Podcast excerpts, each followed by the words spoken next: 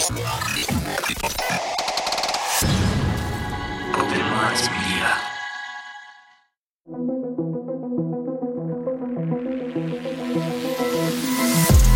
reality we live in can be a very strange place. Most of the time, fact being stranger than fiction.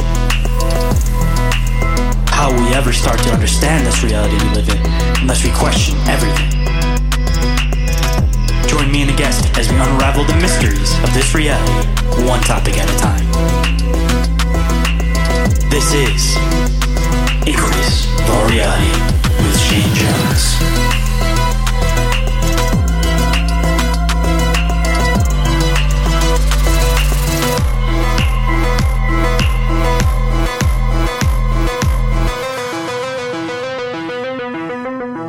What is up, inquirers, and welcome to the expanse of deep, open minded conversation that is Inquiries of Our Reality.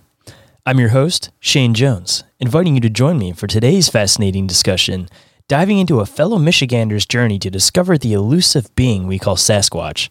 Typically, most focus on visual photograph proof, but this man goes about investigating through audio, uncovering some of the most fascinating vocalizations I've come across. But before we get into that, of course, we have to do the news and updates in front of house. So, for anybody that hasn't already seen it on the Instagram, the Holiday Merry Squatchmas design is now available on the Open Minds Media merch store, along with two other new designs for Inquiries of Our Reality and for Bizarre Encounters. So, if you guys haven't checked those out, highly recommend that you do. And if you're not a Patreon member where you get that exclusive merch store discount, uh, now through the end of December, uh, you guys can use promo code Squatchmas on the OMM merch store and receive 10% off. And uh, also, still taking in questions for bizarre inquiries. If anybody wants to throw in their ideas into the mix, uh, that is going to be a Patreon exclusive show that Orin and I are doing where we take a question and openly discuss it for about 10, 15 minutes. It can be something serious, it can be something funny that we can dive into. But of course, if we pick your question, we will give you guys a big shout out in the show. And the first episode or two will probably be available on the regular feeds, maybe even up on YouTube. But then past that, it'll be a Patreon exclusive. So if that sounds like something you're interested in, go and make sure you guys become Patreon members and and support a podcaster. And uh, moving into the front of house stuff. If you're not already following the show on social media, highly recommend that you do. I am the most active on Instagram, but I also am on Facebook, of course. Uh, don't forget to go and follow on YouTube and TikTok if you want to get any of the video content I'm putting out, uh, mainly clips of the show, different things like that. But there is a lot of different other things in the works. Uh, we might even be starting to include maybe even like half the show for bizarre inquiries. We'll figure it out as time moves on. And uh, you guys can also go and pop into the Discord if you guys want to have some awesome conversations with some like minded individuals. Always expanding, but the only way it's going to keep expanding, of course, is with your guys' help. And uh, if anybody's interested in being a guest on the show, or you're interested in having me as a guest on your show, or if you're interested in sponsoring the show in some way, shape, or form, uh, get a hold of me. You guys can do so through social media. Like I said, Instagram is the one I'm the most active on. Or you guys can email me at inquiries of our reality podcast at outlook.com. Or you guys can go to the link tree, fill the submission form, and that will go directly to my email. Make sure you guys check your spam or junk folders. Make sure that uh, nothing gets missed because I do respond to every single message that I get from you guys. And if anybody wants to report an encounter, I do have a specific email set up for that. It is OMM encounter reports at outlook.com. Or you guys can also go to the link tree for that one. There is a submission form specifically for that. And uh, we can have some back and forth on it, but maybe it can be something that I talk about in the show or something might get included in one of the encounter report books that I want to work on. Or if you just guys just want to share me share an encounter with me and not have it go past that, that's totally okay with me too. But we'll have some back and forth, figure out exactly what you want to do with your encounter. Or if you're close enough to me, I can even come and investigate it, depending on what the type of encounter was. And uh, if you guys can't get enough of the content I put out, don't forget to go and check out Bizarre Encounters. I talk about it every single show, but it's a lot of fun over there. Orin and I, uh, we deep dive into a variety of different topics, all pertaining to the paranormal, cryptids, UFOs, all the fun stuff, of course. And we do have some interviews and some encounter reports all in the mix, so it's definitely a fun, fun show. I enjoy recording it, so I think you guys will definitely enjoy listening to it. And if you guys want to keep tabs on everything that I do all in one place, don't forget to go and follow Open Minds Media across social media. Uh, the YouTube, the TikTok, the Discord, all that is under Open Minds Media. A little bit easier for me to put everything all in one place. So if you guys see Open Minds Media, of course, that's me. And uh, if you guys want to support the show, there's a couple different ways to do so. You guys can become a Patreon member. Over there, you'll get things such as ad free episodes of the show, early access to the show, lives of the show, live replays of the show. Uh, exclusive merch store discounts, exclusive giveaways, and there will be obviously the Patreon exclusive content such as bizarre inquiries. Uh, a lot of cool stuff going on over there. Always happy to take suggestions if there's more things that you guys would like to see as far as the Patreon goes. But go and become a member, of course, and support a podcast all in one swift move. And if you guys want to donate to the show directly to make it so I can get out to more conventions and be able to meet more of you guys, you guys can do so through Cash App, Venmo, PayPal, or Red Circle, which is the RSS host for the show. And if you guys donate, make sure you guys let me know that you guys donated. If it doesn't give you some type of option for a personalized message so that I can give you guys a shout out and give appreciation where appreciation's due, as I always say. And the third way you guys can support the show is through the Open Minds Media merch store. Always expanding with new designs over there. There is there should hopefully be, if it's not already up, some new designs that are going to dropping for Bizarre Encounters and Inquiries of Our Reality on top of the uh, Squatchmas design. And soon enough, as soon as uh, Bizarre Inquiries gets up and rolling, there will be the Bizarre Inquiries logo design available over there too. And if you guys pick up something from the Open Minds Media merch store, don't forget to use that promo code Squatchmas, or you guys can become Patreon members, get some even bigger exclusive merch store discounts. Highly recommend, of course, doing both. And uh, number four, you guys can support the show through word of mouth or by leaving a review or rating for the show on iTunes or Spotify. And if you guys leave a five star review, I will read on the show and give you guys a big shout out, of course. And uh, while we're talking about supporting creators, don't forget to go and check out Joe at Cryptoteeology, always expanding with his awesome cryptid related merch designs. I know for Christmas, he's got a bunch of different uh, Christmas and holiday designs up. So definitely go and pick yourself up some awesome shirts to be able to wear at your family functions that you guys are going to be going to this holiday. And to all of my paranormal investigators out there, don't forget to go and check out the Chattergeist. I do have an affiliate link for that, but I still highly recommend it regardless. It's one of my favorite paranormal investigating devices that I've used so far and uh, it's created by Dimension Devices. So if you guys have any questions about the device whatsoever, go and hit up Barry over there on Instagram with uh, Dimension Devices, and he is the programmer for the Chattergeist, so he can answer literally any possible questions that you guys would have on it. And of course, like I said, don't forget to go and use my affiliate link if you want to scoop one up for yourself. And uh, everything that I mentioned is all available in the link tree, which is available down in the show description. And with that, let's get into the show.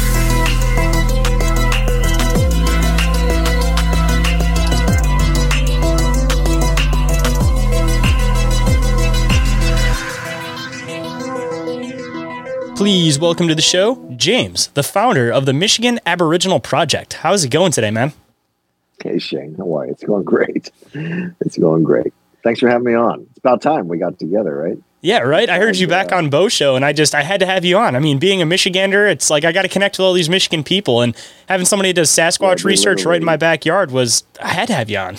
I could I could be at your house in fifteen less than twenty minutes. I'll bet you're probably the closest person that I've met in the community by far, and that that's like mind blowing to me. I don't find a lot of people that really dive into the it is mind blowing Sasquatch stuff in Michigan. At least it's until you get to northern yeah, Michigan, but at least in southern Michigan, you don't find too many people. No, it's not a socially acceptable subject of conversation in Grosse Pointe. I'll tell you that. It seems like in uh, Detroit, at least, we have the the hidden occult society type stuff that happens. But other than that, that's like the only thing you really see. Because I mean, when you start getting into like cryptozoology, I mean, it's just maybe it's just because there's not a lot of woods around here, so it doesn't really spark people's interest in everything. But we fall in like the weird ley lines and everything. We have like the Masonic temple, so there's definitely like that underworking of Detroit and you find a lot of people that research that but again you don't find too many sasquatch researchers. So it's always it's a breath of fresh air to find somebody relatively close other than gabe of course. I have to give him a shout out because yeah. he's close too. Yeah. it doesn't it doesn't uh, i'm not too bashful about it. I mean i've gotten to a point when i, I where I, I just don't care what other people think. And i'll, I'll you know broach the subject. I did today. You know I, it's just some stranger. We were just chatting it up and and uh, walked by my car and showed him the, my bumper sticker which Here's here's my uh, my logo, the Michigan Aboriginal logo. Anyway, I, at a bar, I walk around with stickers, and if I if I strike up a conversation for you and you're receptive to to, to the uh, the idea, I give you a sticker. I usually walk around handing out these uh, business cards, but I mean, I, yeah, I wear yeah. proud. I mean, I wear these whoop hats constantly that I know Squatch makes. And being from Detroit, everybody thinks it's like a, a, you know Juggalo ICP thing. They say whoop and they go whoop whoop, and I'm like, no, like whoop like Sasquatch, and then it opens up this whole line of conversation I with people. I love that. I, have never seen the hat before. I, I, they have a really cool logo set up. It's like. Uh, Oh, it reminds me of like sports, and they usually do them in like sports theme colors. But I have like thirty different variations of this hat with all the same logo, with red, yellow, gray, depending on which outfit I'm wearing. So I'm regularly wearing some kind of Sasquatch hat. yeah, yeah. Well, you're a freak just like me. Hey, that's a good thing though. I'd rather ha- be surrounded by by freaks than boring people. there's no no greater subject that I found. Uh, that, that, you know, I, I, learned something about my brain. I have, a, I have a history of depression for years. It was terrible, uh, but having emerged from that, I've learned a lot about my my mind, and it's I got to tickle both sides of the brain uh, just to uh, you know keep going. I, I like that. I'm, I'm scintillated by you know that sort of you know by complex issues and the big questions and that kind of stuff. So it's um, it's a good experience. And and when I found out that this Bigfoot thing was real, um, you know, the little boy in me, little adventurous, you know, always seeking adventure. Um, I, I, had to see one. I, I, just wanted to see one. So uh, started learning everything I could about them, uh, mainly on YouTube, and um, and I've been going to the woods all my life, camping, fishing, doing a little artistic photography as well, uh, angling art, things of that nature. This is uh, one of my pieces, the skin of a brook trout. Oh, that's really really cool. And, uh, yeah, thank you, thank you. So it was uh, it was a gift that uh, I consider uh, a bona fide gift given by um, given by God actually to at a very interesting time in my life. It actually saved my life. I mentioned the depression and and uh, the art journey actually saved my life, gave my life at the time some meaning that. Um, and, and, it was a way of you know the first time I, I, considered that there was a higher order, that there was a God. I, you know, I'm formerly atheist, and my life uh, took a few turns, and and uh, I've done a 180 on that. That's my personal journey, and I think this Bigfoot thing. Um, uh, has some biblical uh, parallels and, and, and, references, especially in the Old Testament. I think they're simply giants, and uh, there are numerous tribes of giants mentioned in the Old Testament. Um, and this is where I'm. My brain has led me so far. Um, it's just not theory; it's based on all the encounters I've had. I've multiple encounters, sightings, um, interactions. I've been within a um, within 18 inches of a juvenile uh, hissing at me, waking me up. Um, got a somewhat vague look at him, but he was definitely an upright little bastard that uh, woke me up. And uh, he ran off after I yelled at him. But uh, I've had, you know, my conclusions are based on my unique journey, um, and it's supported by uh, one video. I got one on video, uh, but I have volumes of audio evidence uh, having figured out where these creations exist or, or commune at night. And uh, I leave recorders there. I just simply leave recorders there, retrieve them in two, three days, and um, and see what you get. And I, have recorded some of the most amazing things, some of the most terrifying things. I've had encounters that were absolutely terrifying, and I have audio from um, both of those. Uh, some of the audio I sent to you uh, that you will listen to uh, tonight with your audience, and uh, that one was literally terrifying. Those I, I really thought that those moments were going to be my last, um, and um, I mean it was that grab that, that I mean it was like you met your maker and you're being judged, and and that's it. It was like that kind of dread because uh, I'm not ready. I don't feel like I fully repented. well, I mean, whether you believe in it from the biblical perspective or you believe in it from the flesh and blood perspective, um, I mean, there's always like the kind of like hippie viewpoint as far as Sasquatch goes. that They're these gentle giants that are in the woods, but any other perspective on it, there is a, there is yeah. some kind of amount of danger, and I don't think a lot of people take that into consideration because they just see all these like cutesy little pictures of Sasquatch, not realizing like even from their size, even if they like what they could potentially be capable of. Like, I mean, you look at a small primate and they could rip your rip your arms off without even a second guess about it, and then you add something that's six foot and up and just imagine what that thing's potentially capable of. And I mean, it's crazy. Yeah, it's, it's insane. I would not want to, even though that little four foot guy. I mean, he has a he has a vocalization that'll scare anybody. Um, but I I wouldn't want to get in, into a scrape. Uh, I'm pretty certain he could get his licks in. given his sheer size, I think I might prevail overall. But all I had to do was yell at him, and he ran away. So, did you get a visual uh, but, of the face? Because I'm always curious of like their no, facial was, expressions, because everybody has different well, views on it. To, and I haven't had that daylight session. You know, I've seen plenty of eye shine in encounters, and I've seen shapes, and uh, but no, not on this this subject. It was 6 a.m. Uh, and it was raining a little bit.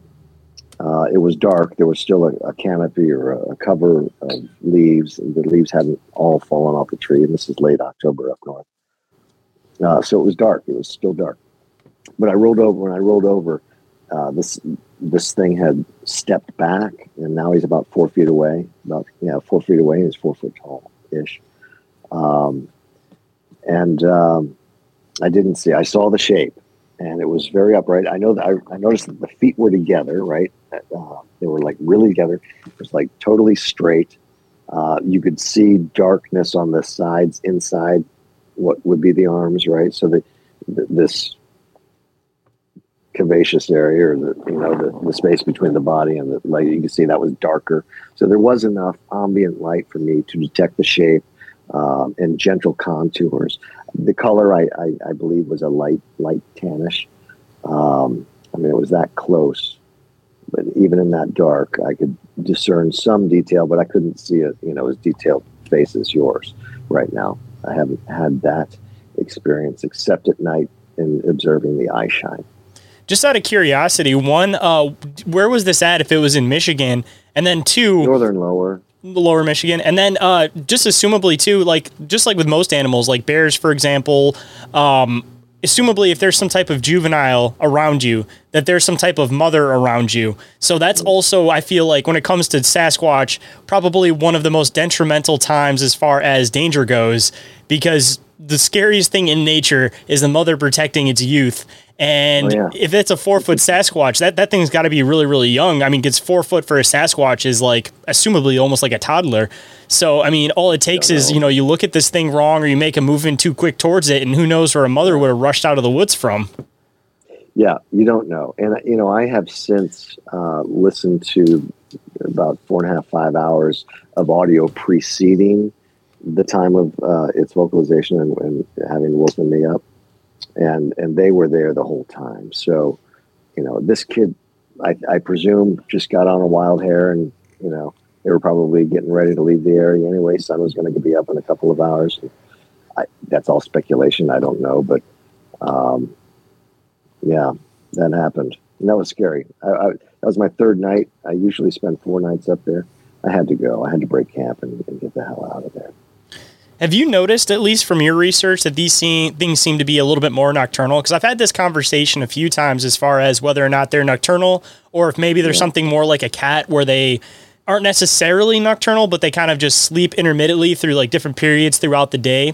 But at least for like from your investigating and your research, uh, does it seem like they're they're more active at night? Does it seem like it's kind of like a split mix? Like, what do you yeah, kind of pick yes. up?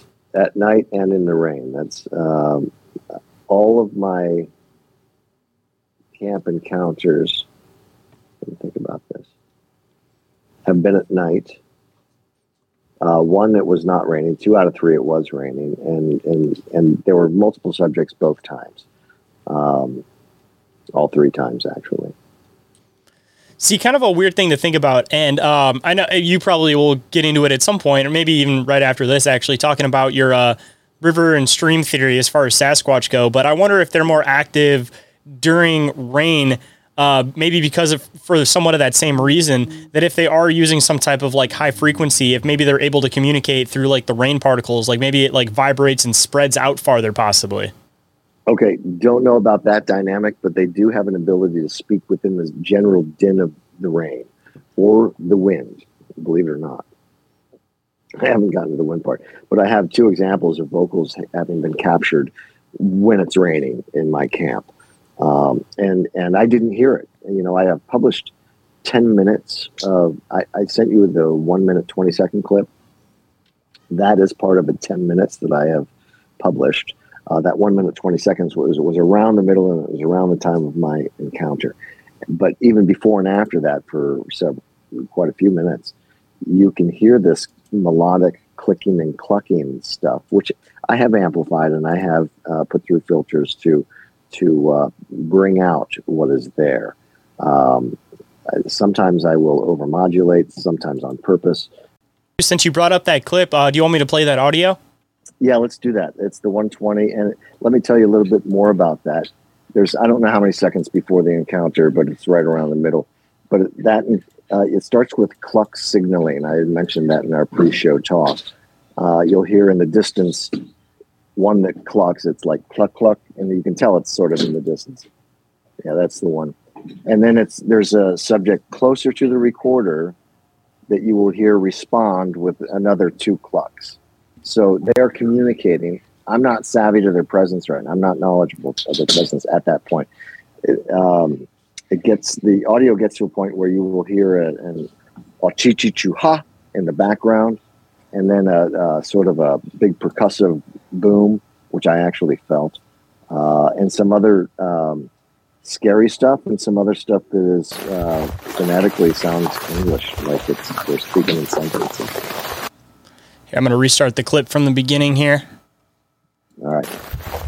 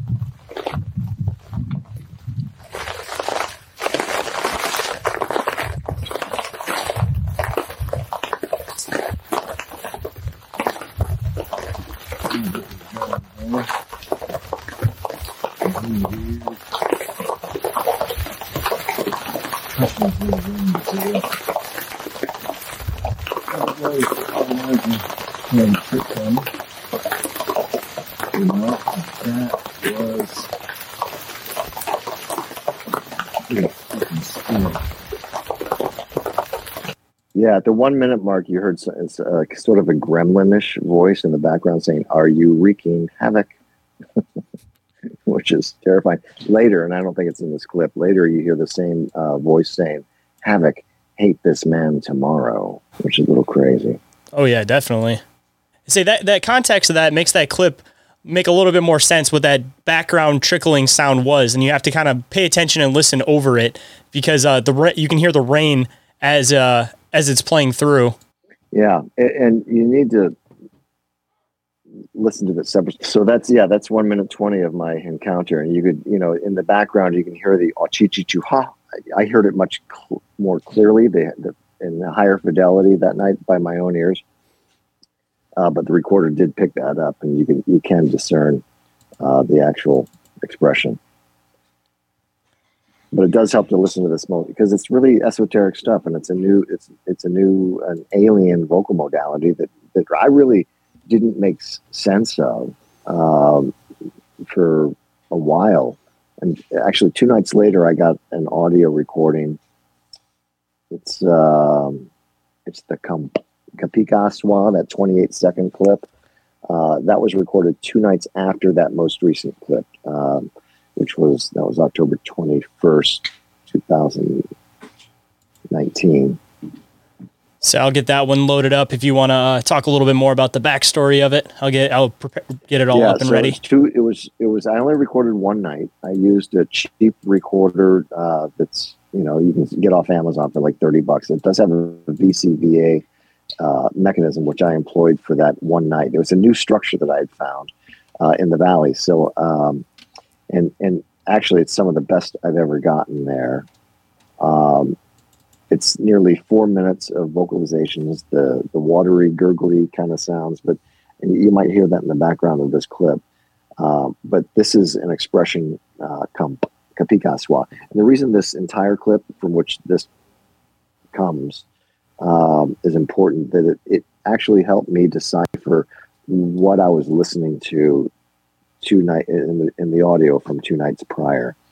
Um, like I said, it's very esoteric stuff, um, and your ears do need to acclimate.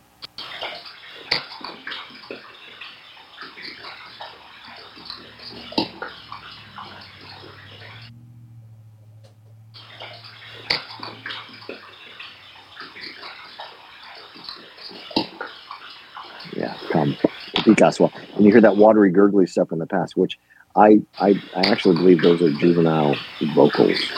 Um, I might be wrong, probably probably am, but um, I think they're they're vocals because even though it's it's somewhat close to a river, you can't hear the river. Um, you can't hear it at all. Not from where that recorder was placed.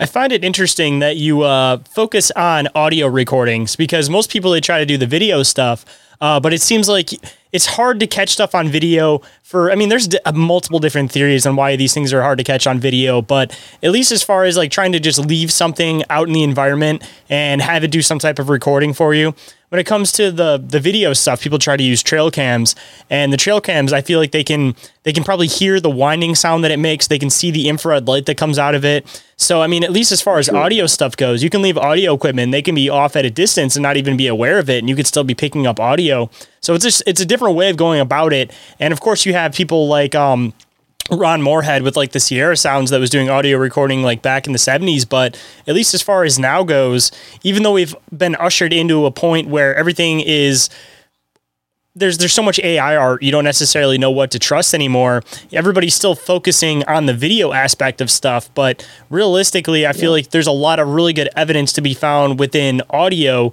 um, just because of the fact that you can see if audio has been tampered with.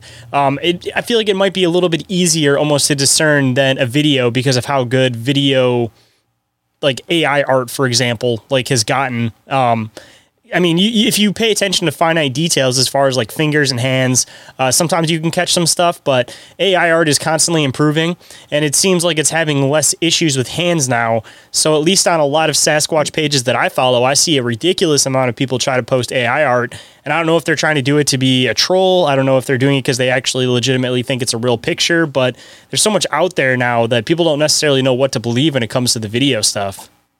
Yeah, and that's unfortunate. Um, and that's another reason why we should focus on more, you know, on, on more uh, or less counterfeitable um, evidence, uh, if you will. Audio is one of those things. Um, um, Hajicek, um, gosh, what's his first name?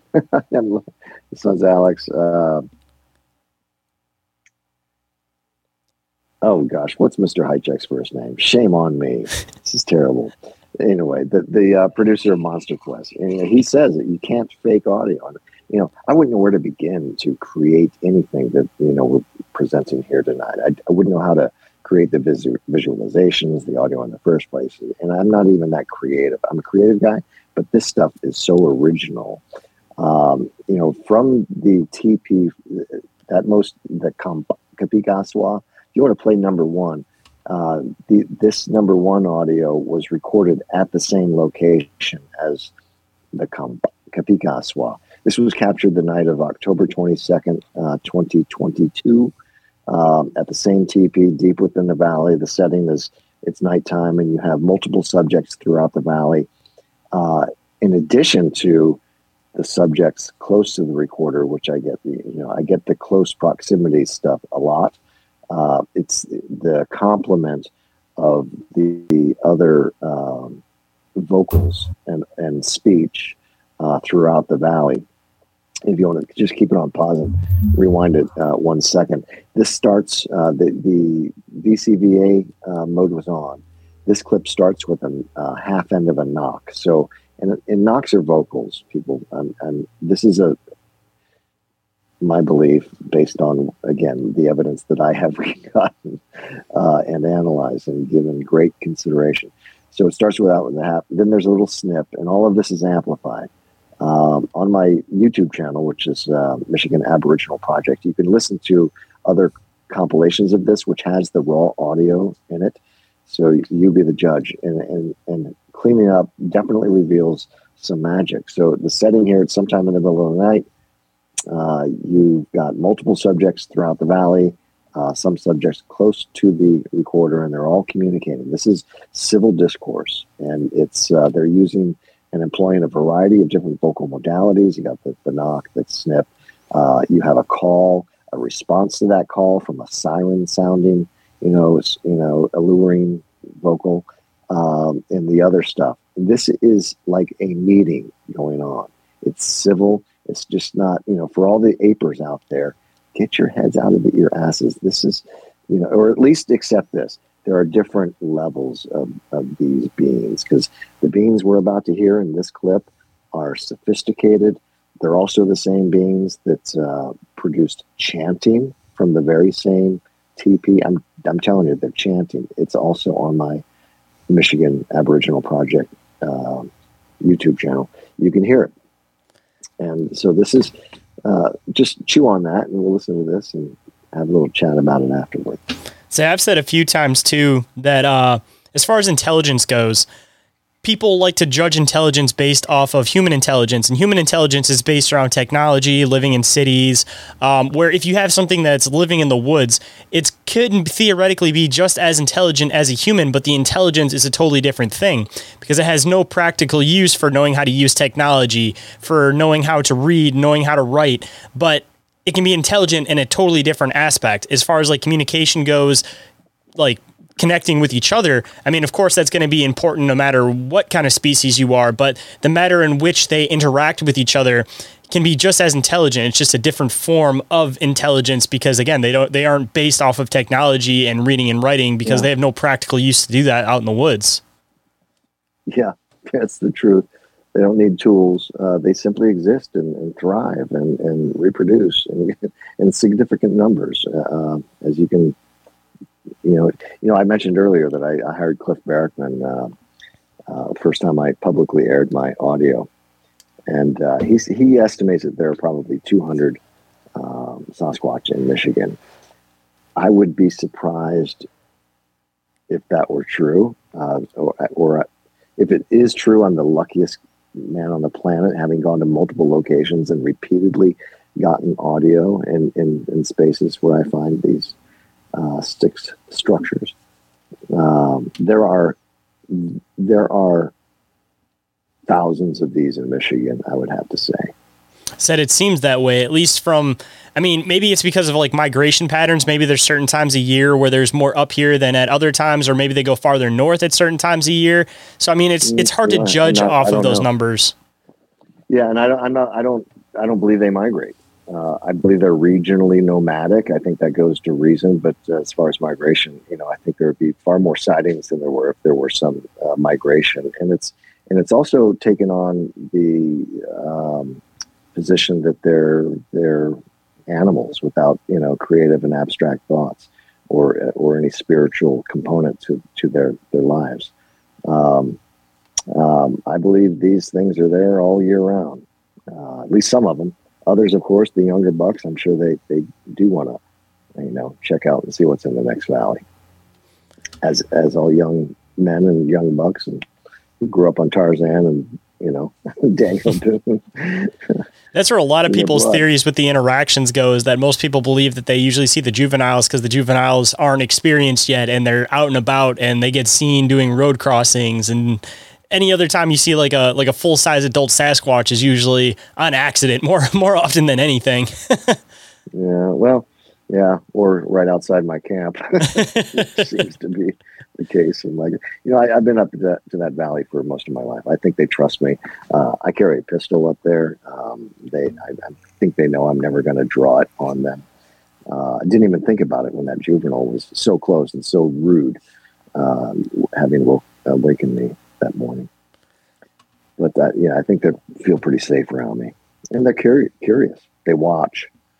I feel like that's half the battle with these things is creating some type of, I guess, uh, like back and forth with them, um, because everybody goes in different regions. When you have new people coming in new areas all the time, then of course these things are going to hide from them. But if they see the same person continuously going into this area, they're not showing any signs of aggression. They don't seem like they're trying to come after them for any malicious reason.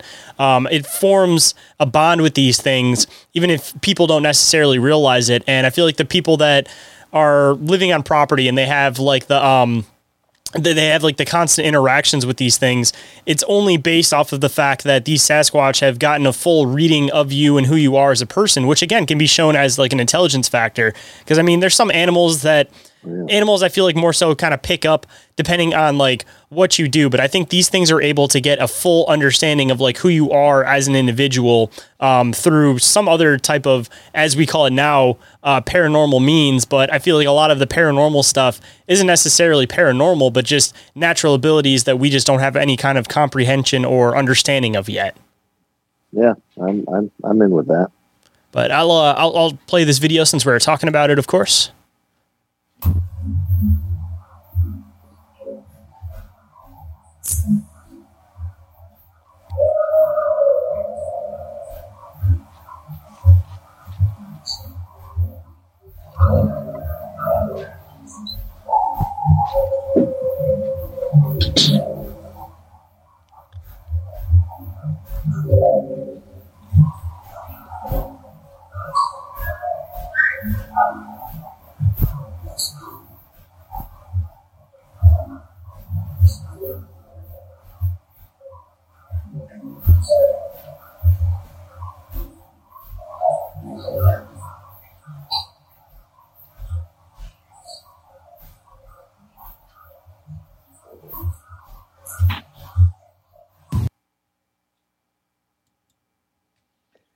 yeah, so that's uh, that's the aud- audible manifestation of that that gathering out there in the woods.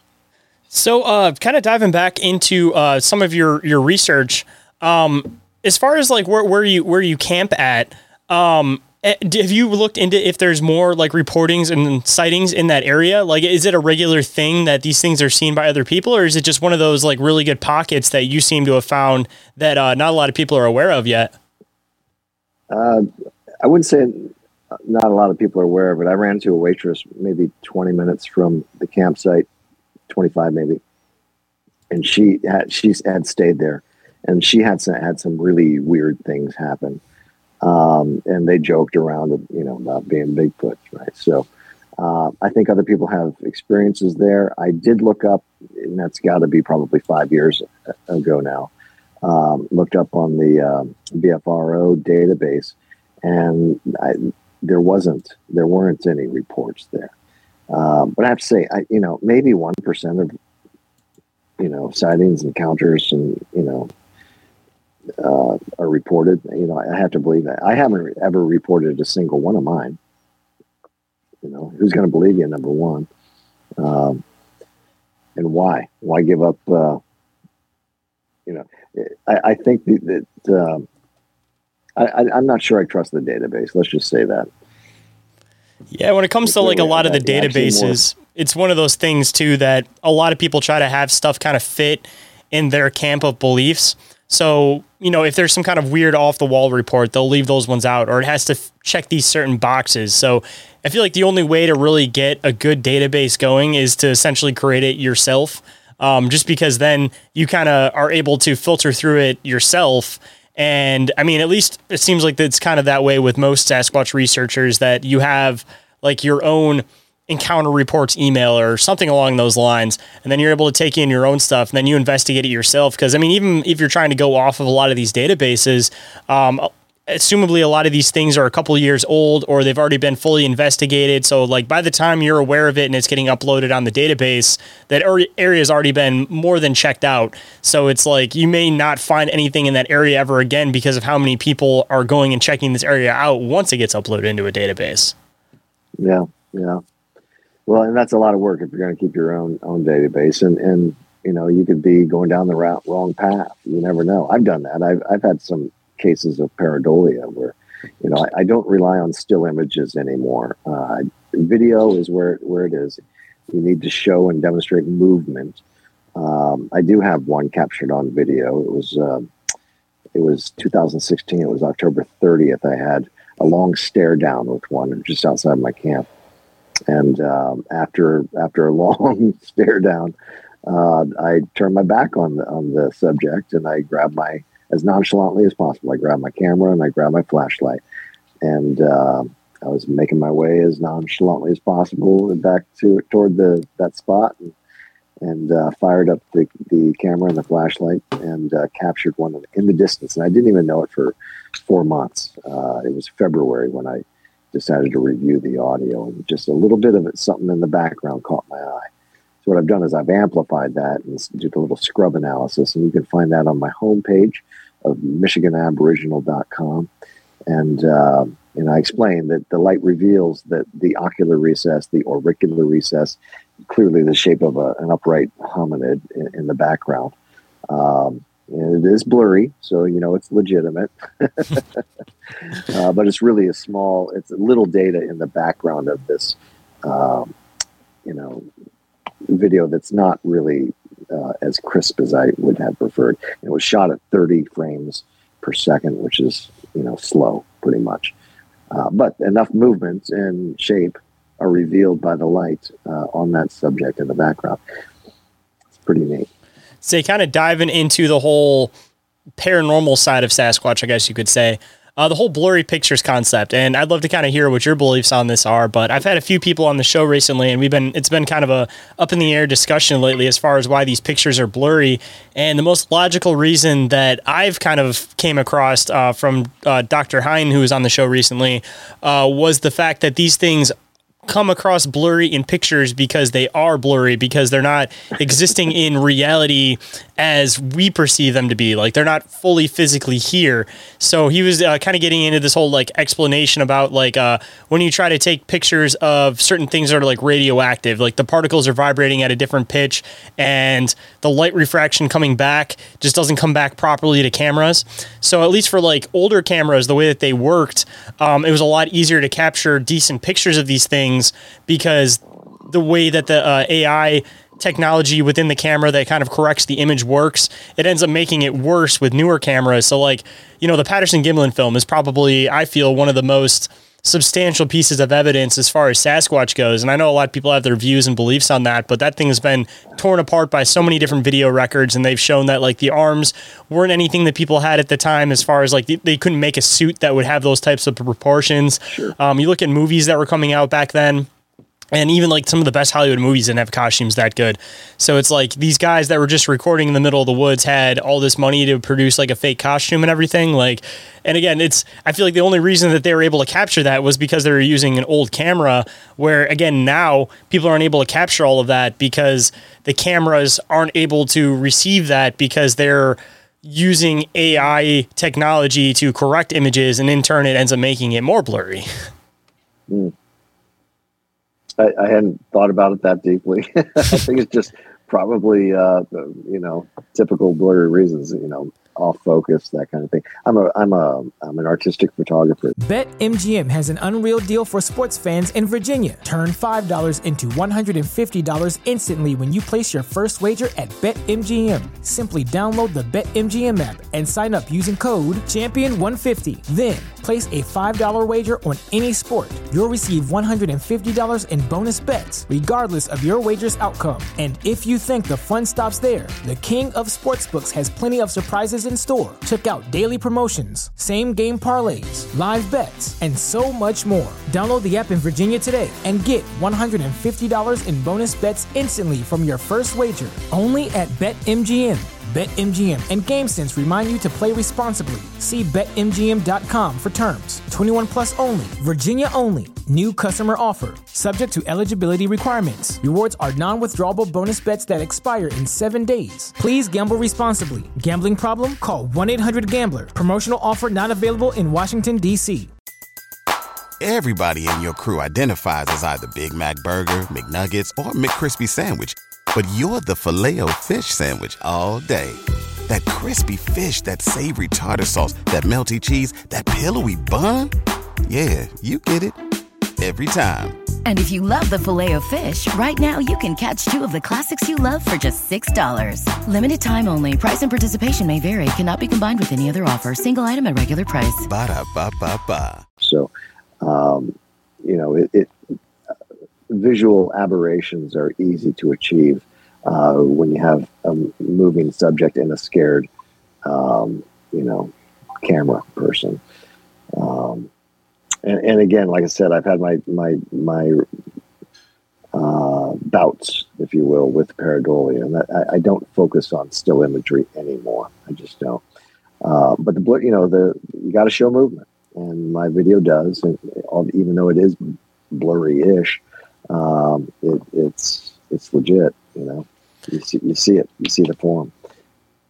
Say, I'll try to uh, see if I can find the exact URL for that, and I'll put it down in the show description yeah, so anybody that's listening can go and check it out. Because all the clips that I have are pretty audio based, and as far as video goes, I usually upload everything onto Patreon, and everybody else just gets the uh, audio. But yeah, I'll make sure that I include a link to that clip so everybody can go, can go and check it out. Because of course, everybody wants to see some interesting Sasquatch footage. It's that's that, that's the goal at the end of the day is to see something weird, right? Yeah, and, and, you know this these things aren't the only things out there. This is, I mean, there are other, I mean, things that I hope I never run into in the woods.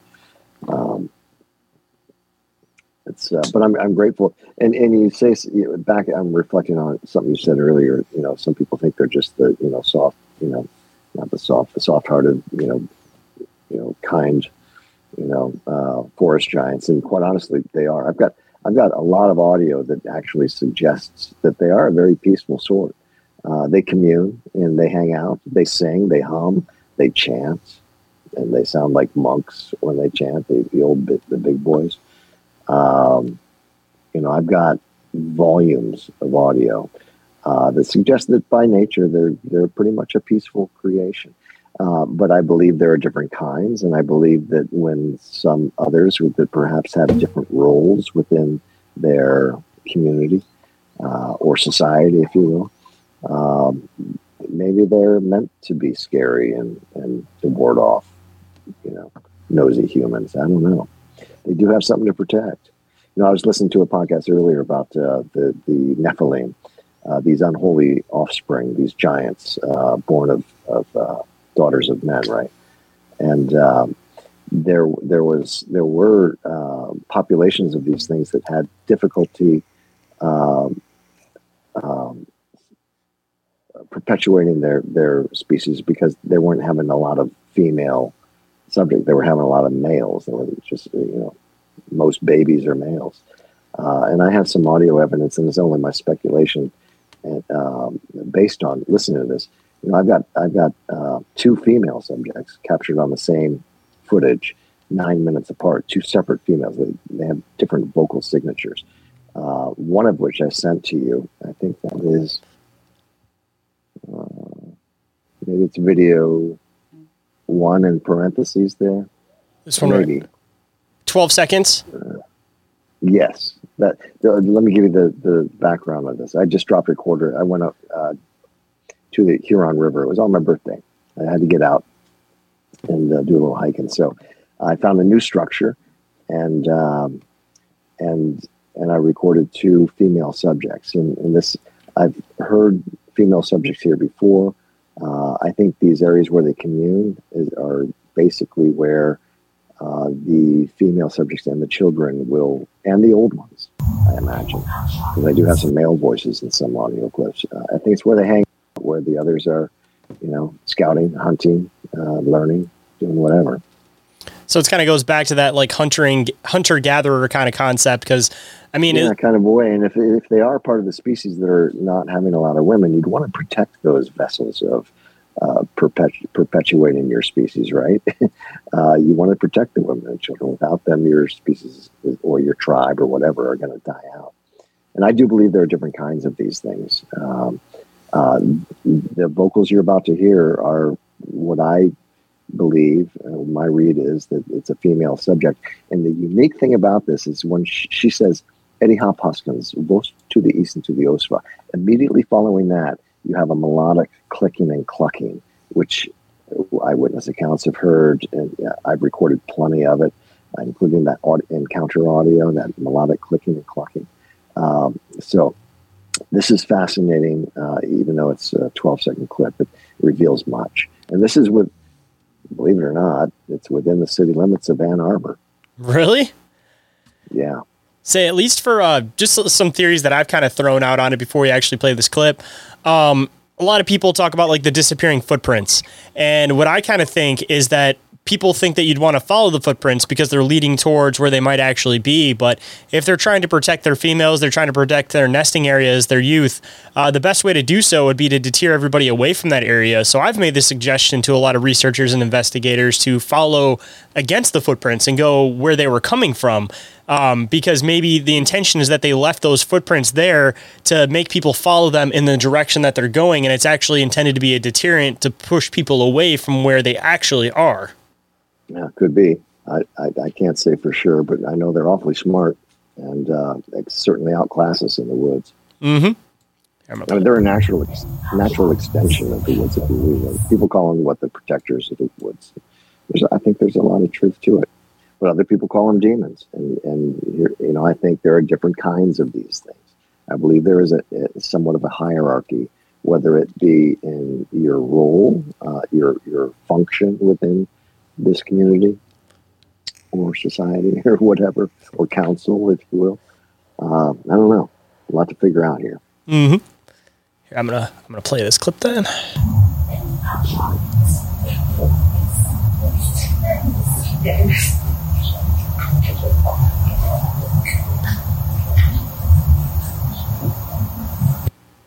Say, assumably, just like people, you know, you can't judge everybody exactly the same. So, you know, within people there's there's a hierarchy. So assumably there'd be the same within these things too. That there's probably like the lower hierarchy of them, then there's the higher hierarchy of them, and maybe that's also has to do somewhat with intelligence because assumably just like people not every single person has the same intelligence so you know you might come across a tribe of sasquatch that are um, you know like the the less intelligent one like the ones that are just kind of hanging out in the woods and just existing and doing their own thing versus the ones that are have an intention. They're trying to protect something, or they're actually yeah, have something that they're supposed to be doing. And it kind of yeah. judges depending on that, of course. And maybe some of the encounters that people have that are like regular encounters are maybe some of the less. And it's definitely intelligent, but still like the less intelligent ones where they're not as good at hiding versus like the super intelligent hierarchy ones would probably be the ones that nobody's ever seen or ever really experienced. And I mean, if you're looking at it from like the Nephilim perspective too, these things can get a lot bigger than we expect them to get. And I've even made the suggestion on the show a few times that, you know, the six foot could be still considered like a young male or like a juvenile.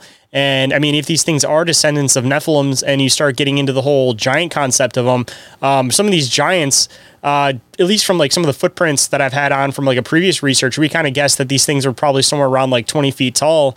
So, I mean, like, the Sasquatch, there could be 10 foot Sasquatch, there could be 12 foot Sasquatch, um, because they, they assumably have some form of like giant DNA involved with them in some way, shape, or form. So, I mean, I feel like we're probably only seeing the ones that are less intelligent or are the young ones that aren't aware of how to hide or conceal themselves yet. And we're using that as our as our standpoint on like how tall or how big we think these things are when realistically we're probably only seeing the ones that aren't that great at hiding yet because they are still on the younger side.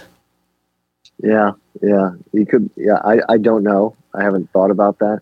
I, I the the spring before, so a year ago, May, uh, I I saw one. It was just standing there, about thirty feet, 25, 30 feet away from from. The, and this was a nine. This was nine foot soft. I'll never forget it because it was backlit uh, by a near full moon. I don't know if it was full or not, but it was near, definitely a near full moon. It was beautiful, just sitting there, just standing. And you know why? Why would they? Why would they do that? Um, and I, I can't judge their intelligence uh, based on that behavior. Um, I, I, know that they, you know, uh, will take a path of least resistance. They'd rather avoid us. Um, but they, they watch and, and, what on earth would one be out there while I you know I'm asleep I, I woke up to take a leak and you know, I'm an older man something I do and I wake up and I'm trying to debate I'm not with not wanting to look at my the blue light of my phone to see the time. I'm trying to guess what time it is. wondering if I should wait till morning. I decide not to. I get up and do my thing. I, I have a urinal inside my tent. I don't go outside the, uh, the tent to pee, pee, pee anymore. um, so not when I can avoid it. Then I got back in my bag and I'm looking and there, there this thing is again. And I'm thinking at this point, I think, okay, if it was a Sasquatch, uh, you know, it would have gone when I was up and taken a leak. It would have made, you know, gotten away, a little getaway. Um, so I rationalized in my mind that it was like a, an arborvitae, you know, that I I didn't remember. And um, and I went back to sleep, and it was a very peaceful sleep. It was one of the deepest sleeps I've had. Um, but it was gone in the morning, and uh, the next night the, the lighting conditions were very similar. Um, gosh, it was 92 two days in a row um, a year ago, May. Uh, it was early May, and um, anyway, it was gone. It was not there the next night. So you know, they come, they come in, and whether that's a smart thing to do or a dumb thing to do, I, I don't know. I, I, I in this case, I, I, didn't sense anything menacing toward it. Um, I, it's their nature to to watch, and and quite honestly, he may have been there to protect me. I don't know. Um, I just don't know. Like I said, there are, are echelons of these things, and I, I, I, I believe there's room for discussion uh, and consideration that, you know, the sons of God who are designated mortal uh, by by God Himself, um, they they're they they're somewhere in the puzzle. Uh, that's my current thinking. Um, and if it wouldn't, you know, if if they are, then they are angels, and then you know that could have been a guardian angel watching over me that night. I have no idea. I never but thought it about it from that perspective experience. before. Well, you know, and I never ever thought I'd be talking like this. Quite honestly, Shayn, I had no idea. This has been a, a journey and an adventure that's totally organic. Um, I'm, I'm fiercely curious um, about certain things, and um, I, I, know what's real. Uh, I, I, can consider myself, I try to be as objective and rational and dispassionate um, uh, as possible so I can keep a level head through all this madness because it is madness. I mean, I've gone, I've gone down the rabbit hole. I've experienced madness. I've experienced stressful relationships with my church, with some friends, with my family, with my wife, my fiance, who grew into my wife. um, you know, she, she almost left me. You know, I mean, I was that obsessed. And it, you know, I kind of understand where people are coming from, but I was, I was so cocksure that, that this is a real phenomenon, and I was, I just want to learn more about it, and I want to see another one. You know, I just want. That's how it all started. I just wanted to see one. Uh, so I went down that rabbit hole, and I was getting a little burned out on the, you know, the angling arts and nature arts and fishing and uh, all that kind of jazz. Um, and this this this like I said, it tickles both sides of my brain, and I love it. It's it's the greatest mystery um, I've ever uh, been involved in attempting to decipher. And, and it's also one of the world's greatest safaris on a beer budget, you know, uh, which uh, I, I, love to say uh, it is. And, and, you don't need a lot to go out and discover these things. One, one, one uh, verse of scripture that has sort of uh, give me some strength. The source of strength is in Jeremiah. It's 33 3, and it says, the, Lord says, Come to me, and I, or call to me, and I will answer you and show you great and hidden things that you have not known. And I feel like that passage alone sort of justifies my my journey here. And uh, I hope ultimately that I can sh- I can share with everybody else that the the biblical parallels are something to consider as perhaps a reality. Like the old, the Old Testament speaks of giants, they're just simply here today. They're still here, and uh, and they come in different sizes, shapes, and forms. They sound differently. I've de- I've detected differences in vocal modalities in southern Michigan along the Huron River, completely different from those that I've captured up in the UP and even in the northern lower. So there are there are differences. Um, and I can't believe that they're all the same. Ron Morehead's stuff, no doubt in my mind, is legit, and and, and uh, but those sound quite different from what I've recorded. And again, we're talking different regions, uh, perhaps even different kinds of these beings. I mean, assumably, just like people, there's going to be different dialect for different regions. Like, it would almost, I feel like, be kind of weird if every Sasquatch that everybody experienced across the world all had the same accent. Like, it, it brings more validity to the subject that with each different region that you're picking up different dialects because, again, it just kind of shows how close these things actually are to people, which also kind of shows an intelligence factor to them that they're able to pick up on different dialects. Yeah, 100% and and listening to that encounter audio, if the audience goes back and listens to that, or or on my channel, uh, study that. You can you can hear a variety of different vocal modalities being expressed by what I believe are the same creations. If they're not the same creations, you have Sasquatch running with the gremlins, running with the the cherubim, the cherubs, running with the elves, running with the fairies and the angels. I mean, they, there are all sorts of vocal signatures, you know, quite audible that sound like each and every one of those little, you know, fairy tale figures that that uh, we're told that don't exist. I'm sorry, but I've got them on audio. they, sound real to me. I mean, the more you really dive into stuff too, you kind of realize that there is it's not just stories and folklore. Like when you when it comes to like fairies, when it comes to anything like Sasquatch, giants, like this stuff is seen continuously around the world through different cultures that had no form of communication with each other.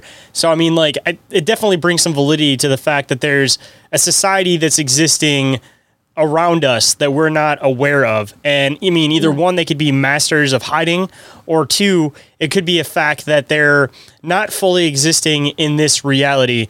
And I know everybody kind of gets into the parallel dimensions reality, but it's something that I've been kind of bringing up lately because I find it fascinating about this whole like negative dimension reality, where rather than something existing parallel to us, it's this inert force that things are existing within like a macro or a micro universe that's, that's within our macro universe and getting into like the orbs and everything because orbs kind of seem to attach to fairies they attach to sasquatch they attach to ufos the paranormal all of that stuff.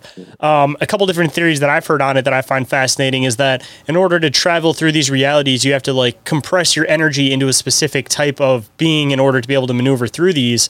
Or the other possibility is that maybe all of these things are the same being and it's just projecting itself as different things depending on what it needs to be at any specific time. But I kind of I kind of dig the the negative dimension theory because then it kind of gets into the whole interdimensional aspect of Sasquatch.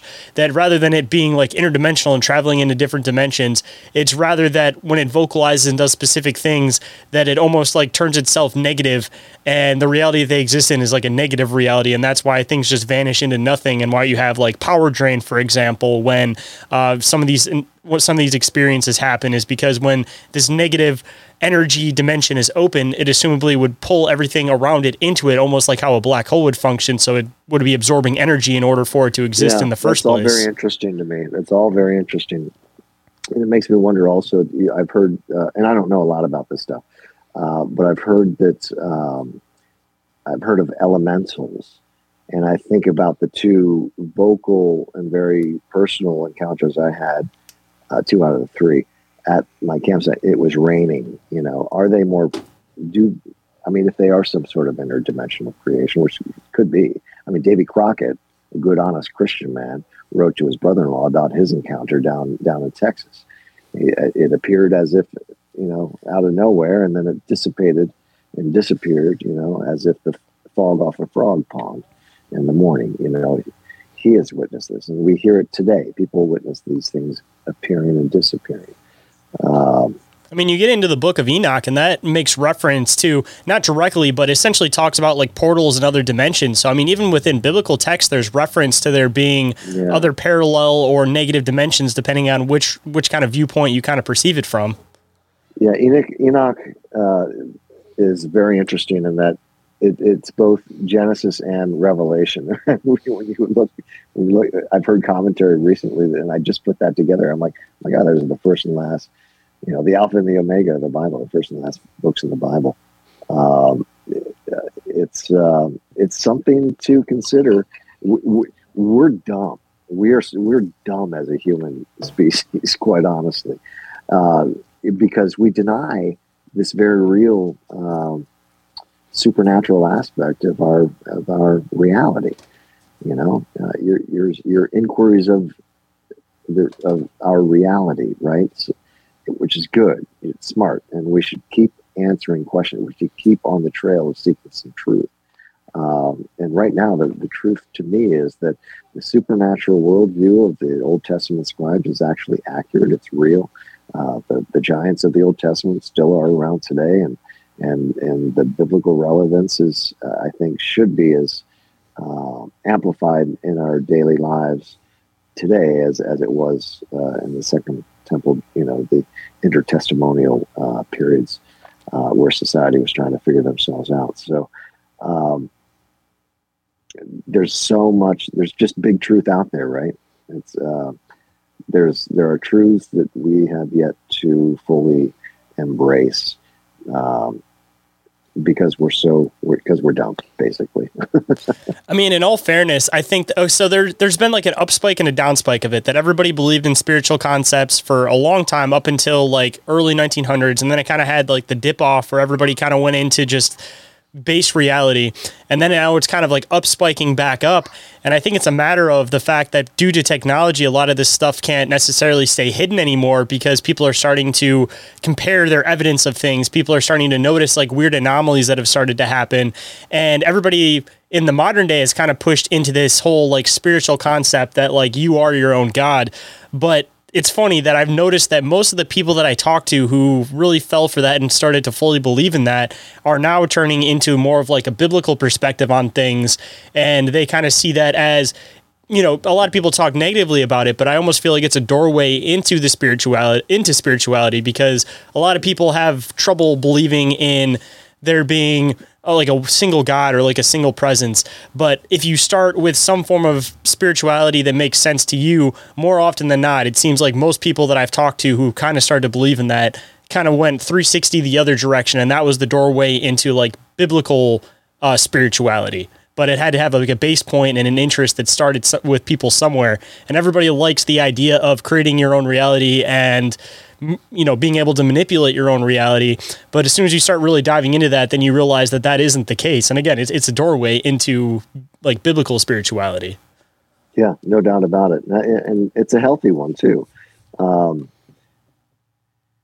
it is uh, I, you know like like i mentioned before i'm formerly atheist and i I, uh, I, I believe I see clearly, more clearly now than I ever have before.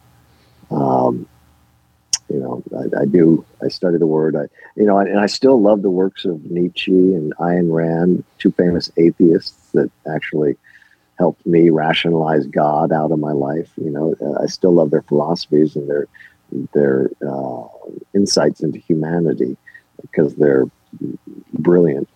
Um, but I have to disagree with them on. I'd love to to debate either one of them, perhaps in the afterlife, the reality of God and Bigfoot. Eh, you know, I'd rather let's start with Bigfoot. That's easy. That's an easy thing to convince people of, especially when you you know you you spent you know the past how many years have I been doing this? Seven years of my life, sort of obsessed and and seeking answers. Uh, but that's all I've been doing. I'm curious, and and I found, and I'm, I'm grateful really that this audio project has has uh, gotten some some uh, a little bit of traction right now, and and and podcasts such as yours helps me get the word out. Um, it, it's a very real phenomenon, and people need to be aware of them. Uh, when if, you, if, if people see one eventually, you know, I, I uh, fear not, and um, it's likely that they're as afraid, afraid of you as you are of them or it. Um, and you know, try to strike up a conversation. That's my goal right now. I, I someday I want to dialogue more than the one I, you know, that young one that hissed at me and me yelling at it. Uh, that was a, a quick exchange, vocal exchange. I can say I've done that. I can say I've had a beer in the presence of uh, Bigfoot. Um, but I, I really want to engage in some sort of dialogue sometime. Seems like these things for a while communicated with the natives. And I feel like one good doorway in would be to start having some kind of understanding of a particular native language, depending on which area you're doing research in. Um, you know, if you're in Michigan, of course, learn whatever native language was was used in Michigan, and maybe that might be start a start of a doorway into being able to communicate with these things. Uh, because I had somebody on the show a long time ago that talked about uh, this whole concept that was I think I think it was through Cherokee beliefs that you can make communication with Sasquatch by going to a particular area in the woods and then you sing one particular song and it calls them in and then you sing another song that's in the native tongue and it's basically telling them that you're okay you're not there to hurt them anything like that. And then they'll come up and you do this like finger touch thing and in turn they bestow knowledge on you on like how to harvest for the year. If there's going to be floods if there's going to be this if there's going to be that. And um like there's just so much native lore that seems that there's interaction with them using native language. So I mean, if you're trying to communicate with them, that might be a good basis to start on is, you know, start learning some basic phrases in native tongue and see if it by chance calls them in. Maybe it's something familiar to them or that even if out of curiosity, maybe it might call them in because they hear a tongue that they haven't heard yeah. in a long time. Yeah, that, I'm curious. In, in the, the recording, the two female subjects, the, the Haniwa, Awashigi Wanawa, there's another one that says, uh, uh, oh, no, I just said it, the Haniwa, Awashigi Wanawa. The other one was one we already heard. That's the uh, Eddie Hop Hoskins, Close to the East and to the Ospa, uh, followed by the melodic clicking and clucking. Uh, so there, you know, I'd like, I, those were recorded in southern Michigan. I wouldn't mind using those in Northern next time I have to see what sort of response I get. But the thing is, I don't know what I'm saying. I have no idea what that translates to. Uh, I do believe they understand English. I'm, I'm certain that they do, and sometimes even speak it as if like that gremlinish voice saying, "Are you wreaking havoc?" See, I'm kind of curious if they do uh, understand it, or if it's just a matter of they like to mimic sounds. And I feel like the mimicking sounds could just be a form of entertainment. You know, just youths are doing it. They hear a sound in the woods, like even like you hear yeah. the whole thing with doors, clo- like car doors closing, that they'll mimic those sounds too. So I'm curious if they're repeating English words, but not necessarily knowing the meaning of the English word. They're just repeating it because they enjoy repeating sounds. Yeah, maybe, uh, but why would they do that? And I didn't hear that. Are you wreaking havoc? Um, and it's it's a well enunciated expression sentence uh, recorded on my encounter audio. Um, so I don't know why they would do that if they have it, that ability. I, I just don't know. There, there's uh, I'm not sure we ever will know. Uh, but they do speak in a language, and and uh, those words and a lot of those um, uh, vocal expressions uh, were not meant for me to hear because I, I could I couldn't hear most of it. I heard maybe 15, 20 seconds of that night. I haven't really timed it, but it's in that middle window from Ochichichuha uh, to some very unpleasant, uh, uh, raspy sensations on my eardrums. Mean, it was really very uncomfortable. Uh, but I believe that was a result or caused by their vocalization. I mean, at least for some of the English stuff, it could be somewhat like broken English, where maybe they do have an understanding of very basic English. They may not be able to fully speak it. Maybe they can understand it, but they can't speak it. And uh, maybe, maybe, just maybe certain words and phrases they might be aware of and be able to use. Yeah. Well, uh, uh I, I have heard um, Help Me a few times.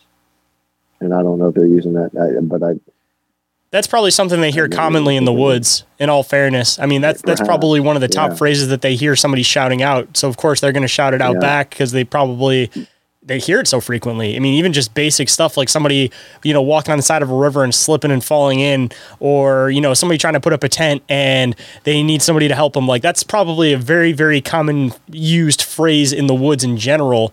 That, of course, that's probably one of those things that's just ingrooved in the into their language because they've been hearing that for centuries. Yeah, I wish I had all the answers. I, I just don't. Um, I know they speak, you know. Um, they're not just some dumb ape in the woods. And I used to think that. I used to thought it was just a reclusive, you know, Gigantopithecus type uh, creation. But there's more to these things um, because they have a social structure. You know, they love their own. They they clearly reproduce. Uh, they talk a lot. Uh, and they often speak in ways and, uh, and incorporating different vocal modalities that are totally foreign to us and that I've had I don't fully understand, uh, but I know that it's uh, you know, it is something. It is a, a communication attempt. Um, they're out there. They're very real, and they're closer than you might think. So uh, I know that we're starting to run low on time, and we have four more videos that you had sent me. Uh, so Oh, yeah, if you want, check it out. we can, uh, yeah, I would say run the gambit back to back on these four, and then uh, see where we're at after that. Then Here, I'll comment after each one. This one, uh, go ahead and play that.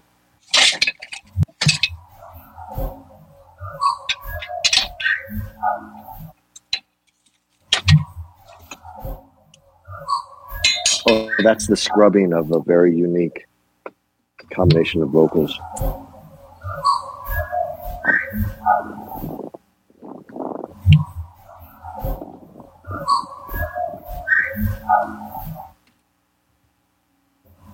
So you have a whistle, you have a, uh knock-ish sounding vocal and speech.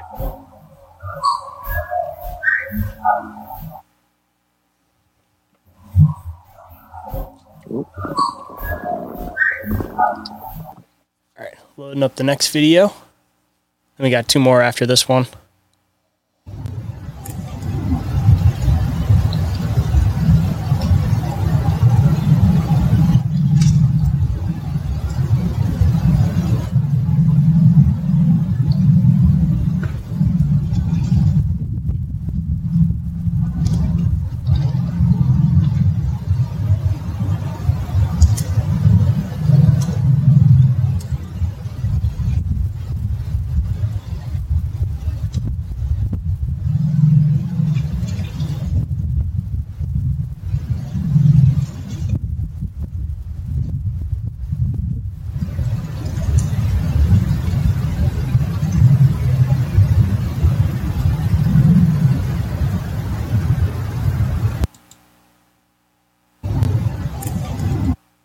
Yeah, that this is the deep growl and infrasound. If you notice in the um, in the spectrograph portion where you see these amplifications of sound, uh, you see a darkening, a concomitant darkening of the background noise in the spectrogram, and underneath that, an intense yellowing at the baseline, which is in, in it within the infrasonic range. So, I believe these vocals have infrasonic origins and have an ability to to uh, uh, employ that in you know when they're I think it's evidenced by the, the spectrograph. This is the scary one.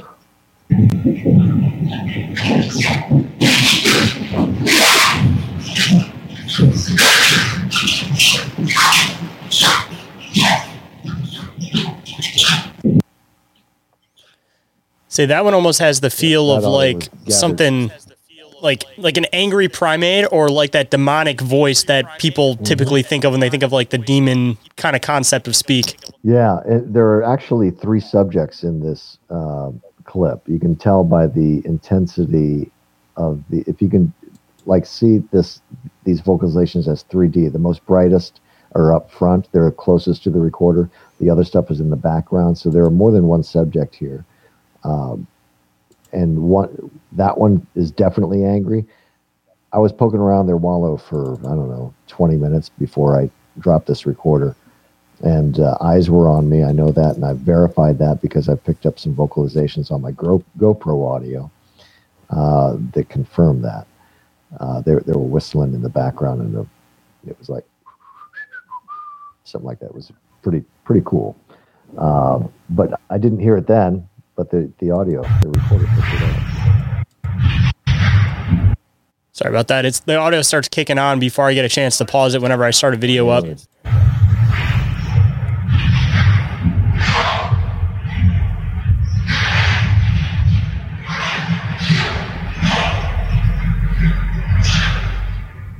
So that clip was just a little bit of that entire clip. It's about a 50 some second clip. Uh, it was captured the same night as the prior audio, that scary sounding audio. Um, it was later, sometime later, because I was I was gone, and that that recorder did not engage until eight o'clock, which is about 40 minutes after I left. So that was sometime in the middle of middle of the night. And uh, for the listeners, it, go go to the YouTube channel, and you can you can hear that clip in its whole. I play the audio, the raw audio version of it, and uh, a lot of weird stuff happens uh, throughout that clip, but especially toward the end when a big buzzing uh, comes. And I think it was before we started the show, Shayn, that uh, I was telling you that that sounds like you know you would imagine a uh, the buzzing of maybe a UFO. I, I don't know, maybe an orb. I have no idea. Um, I've heard people reported that there was a buzzing when they saw an orb. It was the only one though, uh, but I won't discount that. I, I, I can't say that someone's experience didn't happen. See, I regularly hear reports of people hearing different frequencies and pitches when they see these orbs, which kind of brings a little bit more validity into the whole aspect I was talking about about there possibly being a portal connection to these things because it seems like pitch and frequency might be one of the possibilities on how these things function and operate and are able to open. Yeah, well, I, I hope we I hope we learn someday. Uh, right now, we can only speculate, and uh, you know, this audio paints some pretty interesting pictures. Uh, you know, and personally, having been to every single one of these locations uh, myself, uh, it's amazing that you can have a, this serene, Eden-like uh, wood woodland, you know, peaceful space that's occupied by things that are out just outright terrifying. Um, and here in that Hanzo, those are giants. I mean, those those are big, deep voices, and and you can hear later on in that clip one of them barking as it goes off into the distance. It's pretty pretty awesome. Uh, and given that it's barking, maybe it's not a Sasquatch. Maybe it's maybe it's uh, one of those dog man. That's what I was about to say. Yeah, I, I don't know. It could be. I wasn't present for those either one of those last two audios. So uh, I guess starting to wrap it up towards the end, of course, and I'd love to do this again. I always like to leave yeah, with sure. words of wisdom. So if there's any words of wisdom you could bestow on the listeners, what might it be? Oh God, that's a big one. Uh, wisdom. Wisdom is an elusive thing, uh, but you, I think it's an important thing to pursue. Uh, they say the uh, uh, beginning of wisdom is the acceptance of a higher power, God. Um, but is that wisdom? I don't know. Here, here's something for the audience. Uh, knowledge is knowing that a tomato is a fruit, and wisdom is knowing not to put a tomato in a fruit salad. Very smart. uh, so I don't know wisdom. I don't know. I, I, you know, I've had so many unique individuals who have had an influence over my life, uh, over my life. Uh, I've gained a lot of wisdom by by seeing the world through the lens of Ayn Rand and through Nietzsche, um, through Jesus and the Bible, through um, you know, Hit, you know, Hitler and Mein Kampf, right? So many different perspectives in this world. This world is a very big place. Uh, seek truth. I, th- I think that if I'm going to ever impart any bit of wisdom, seek truth and stick to the truth. Aristotle said A is A, and it is. A is A. A is not whatever you want it to be. A is A. Um, and uh, Bigfoot is real. You know, take that to the woods. You can you know, stuff your pipe with that and smoke it. Bigfoot is real. It's a real phenomenon. And it's the most, uh, I think, one of the most worthwhile pursuits I've ever done, despite the cost uh, financially, family. Uh, here's some wisdom don't do what I did. Uh, the cost is really uh, a heavy one to pay. I've been through, through some real shit in my life, and I've seen evil. Um, I was once on a, a jury. I was juror number one uh, in a double homicide and dismemberment about a four and a half week trial. It was really ugly um, here in Detroit. Allen Park is where uh, the actual crime happened back in 2012. So anyway, um, why did I go off on that tangent? I don't know. Uh, but you know, sticking to truth, you know, that's a good good start. If you're seeking wisdom, just stick with the truth. And uh, none of us are all that and then some. We we are all flawed individuals. Uh, know your weaknesses. Um, and the greatest piece of wisdom after this uh, if you go into the woods, do not, do not play these sounds in the woods. Just don't do it. I can't promise what may or may not happen if you do. I think it's a foolish thing. I don't play these sounds in the woods. Uh, I go to great pains to to get this audio. Uh, I call it sort of like I'm, I'm I'm mining uh, audio gems from the depths of the woods, right? Uh, and it's so fun. So to me, it's a it's a game. It's a hunt. I love a hunt. I love a challenge. Um, what wisdom I come across in, in, that journey, I don't know. And if I ever discover that, I'll certainly impart that uh, here on your show here, Shayn. um, but uh, yeah, don't put uh, tomatoes in fruit salad. I think that's probably the most colorful bit of wisdom I can leave tonight. And uh, for anybody that is interested in your work, they want to come and check out all of the audio stuff you're working on. They want to come and check out that uh, other Bigfoot yeah. clip. They might have encounters they want to report to you. Where can everybody come and find you on the internet? Uh, well, on MichiganAboriginal.com, there's a contact me page. If you if you you know go to the uh, length to do that, I'll certainly reply. Um, uh, and I and on my MichiganAboriginal.com, I have a store. Uh, that's the in the past uh, about two years since I had the store up, I've profited uh, just over two hundred dollars. So I'm averaging about hundred bucks a year on that. So if you care to support my uh, efforts, if you like what I've done, uh, I've got really this is cool logo. I've got a couple others, and I've got a couple others forthcoming. Um, you know, there's some really cool products out there, and they make good T-shirts, and you know, or whatever. So I would be grateful if you just let me know you're out there by either drop me an email or buying a sticker or something like that. I uh, really appreciate you making the time to come on the show today, man. It's been a lot Thank of fun, you, and I'm looking forward to doing it next time. Same here. Same here. Thank you all. Peace be with you.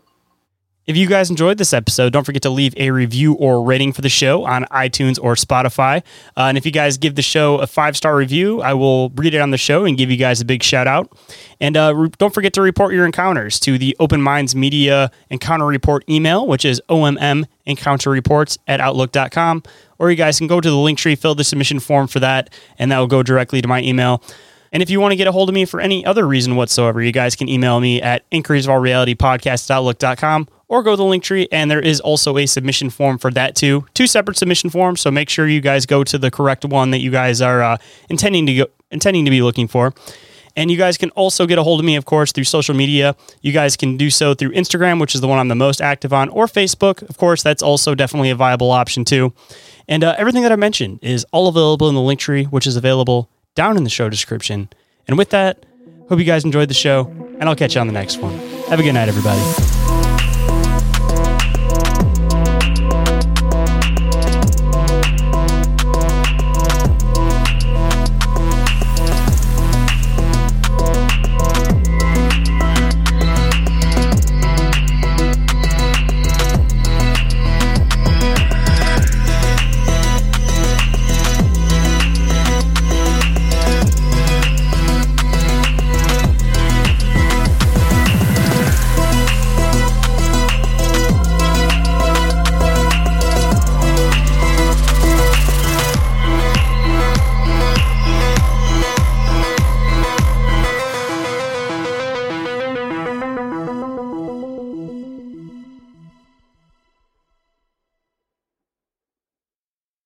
BetMGM has an unreal deal for sports fans in Virginia. Turn $5 into $150 instantly when you place your first wager at BetMGM. Simply download the BetMGM app and sign up using code Champion150. Then, place a $5 wager on any sport. You'll receive $150 in bonus bets, regardless of your wager's outcome. And if you think the fun stops there, the king of sportsbooks has plenty of surprises in store. Check out daily promotions, same game parlays, live bets and so much more. Download the app in Virginia today and get $150 in bonus bets instantly from your first wager only at BetMGM. BetMGM and GameSense remind you to play responsibly. See BetMGM.com for terms. 21 plus only, Virginia only. New customer offer. Subject to eligibility requirements. Rewards are non withdrawable bonus bets that expire in seven days. Please gamble responsibly. Gambling problem? Call 1 800 Gambler. Promotional offer not available in Washington, D.C.